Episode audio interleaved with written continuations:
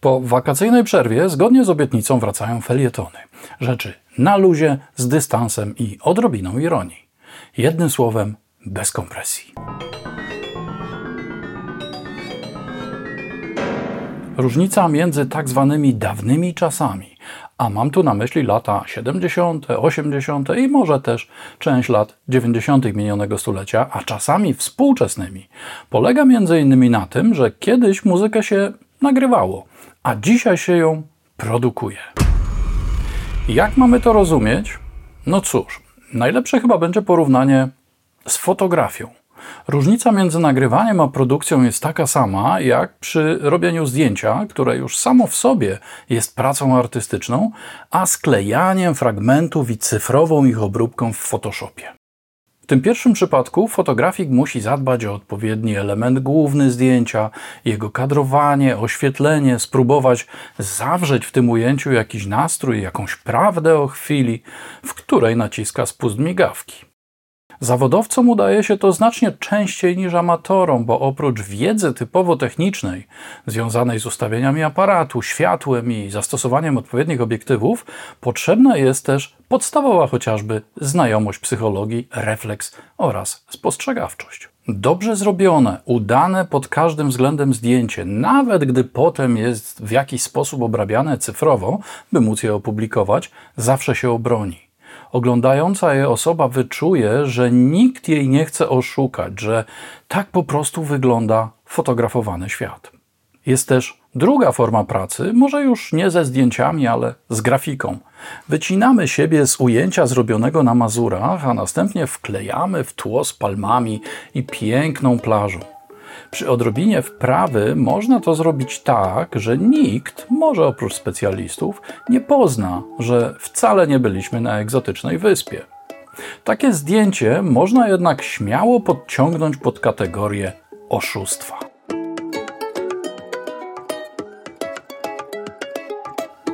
Inaczej rzecz wygląda, gdy montażu dokonujemy z pełną świadomością określonego celu artystycznego i nasz widz doskonale wie o tym, że jest to manipulacja. Widz chce być zmanipulowany, chce wejść w tę nieistniejącą rzeczywistość, którą stworzyliśmy poprzez określoną pracę w cyfrowym systemie do obróbki grafiki.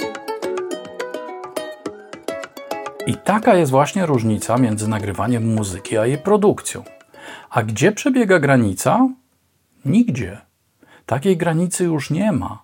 Nawet zdawałoby się takie świętości jak nagrania muzyki klasycznej, ostatni bastion prawdziwej sztuki stosowania mikrofonów i użycia przestrzeni, też trafiają do wielośladów i edytorów, gdzie podlegają przetwarzaniu.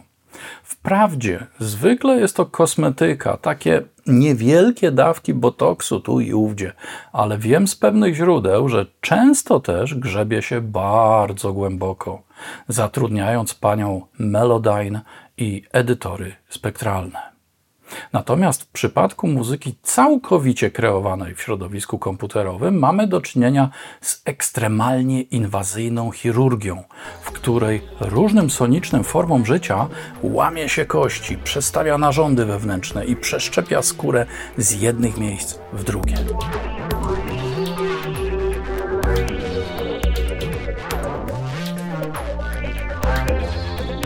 Okej, okay, ale zatrzymajmy się chwilę na etapie łączenia tych wszystkich, niekiedy już półżywych elementów w całość.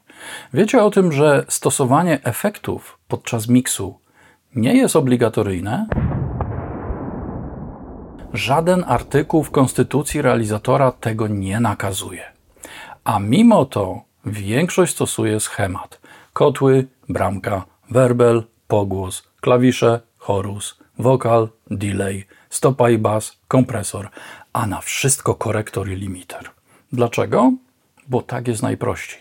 Od razu układamy sobie w głowie pewien szkielet, na którym opiera się większość utworów, mając nadzieję, że zaoszczędzi nam to pracy, bo efektami zaczniemy budować odpowiednie brzmienie. Znam jednak sporo osób, które korzystają z innej techniki pracy. Starają się nie słuchać pojedynczych śladów, ale od razu poprzez odpowiedni dobór proporcji głośności ustawiają miks tak, aby utwór złapał energię. Jeśli to się nie udaje, to nie jest wina miksu ani braku efektów. Zwykle problem tkwi w samym utworze, który po prostu się nie klei. Jest taki stary i zawsze sprawdzający się test na dobrą piosenkę. Jeśli zabrzmi ona fajnie z samą gitarą akustyczną, to już mamy do czynienia z dobrym materiałem na utwór. Jak powiedział mi kiedyś nieodżałowany Grzegorz Ciechowski, sukces tkwi w napięciu, które występuje między harmonią a linią melodyczną. Potem tylko trzeba robić tak, żeby tego napięcia nie zmniejszyć, ale spróbować je podnieść poprzez dodanie innych instrumentów. Podobnie jest z miksem. Gdy to napięcie, ta energia drzemiąca w kompozycji i aranżacji już jest, to trzy czwarte roboty za nami. Efektami i korekcją możemy całość tylko wypolerować, wzbogacić i nasycić, ale same efekty utworu nie zrobią. Wydawać by się mogło, że współczesna muzyka przeładowana jest różnymi partiami instrumentalnymi. Wszak sami realizatorzy mówią, że pracują z sesjami mającymi kilkadziesiąt i więcej śladów. W praktyce są to jednak ścieżki uzupełniające się wzajemnie, różne ujęcia tego samego źródła, wstawki i dodatki. Słuchając uważnie nowoczesnych nagrań, szybko można zauważyć, że tak naprawdę ilość instrumentów jest dość ograniczona. Tylko tyle, że każdy z nich brzmi bardzo szeroko. Trzeba to tylko potem upchnąć jak szprotki w konserwie, przykleić banderole i sprzedać. W tym kontekście mniej lub bardziej nieszablonowe użycie efektów może dać bardzo interesujące rezultaty. Jest jednak pewien warunek. Przede wszystkim musi zaistnieć sama muzyka. Pomyśl o tym tak. Muzyka to przedmiot, a efekty, miks, zgranie i takie tam to farba.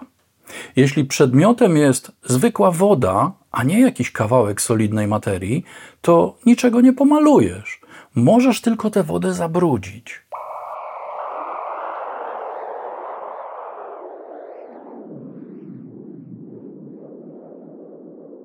Pozostawiając Was zadumanych nad koncepcjami muzycznej chirurgii oraz malowania wody, proponuję, aby zawsze trzymać się zera decybeli. PL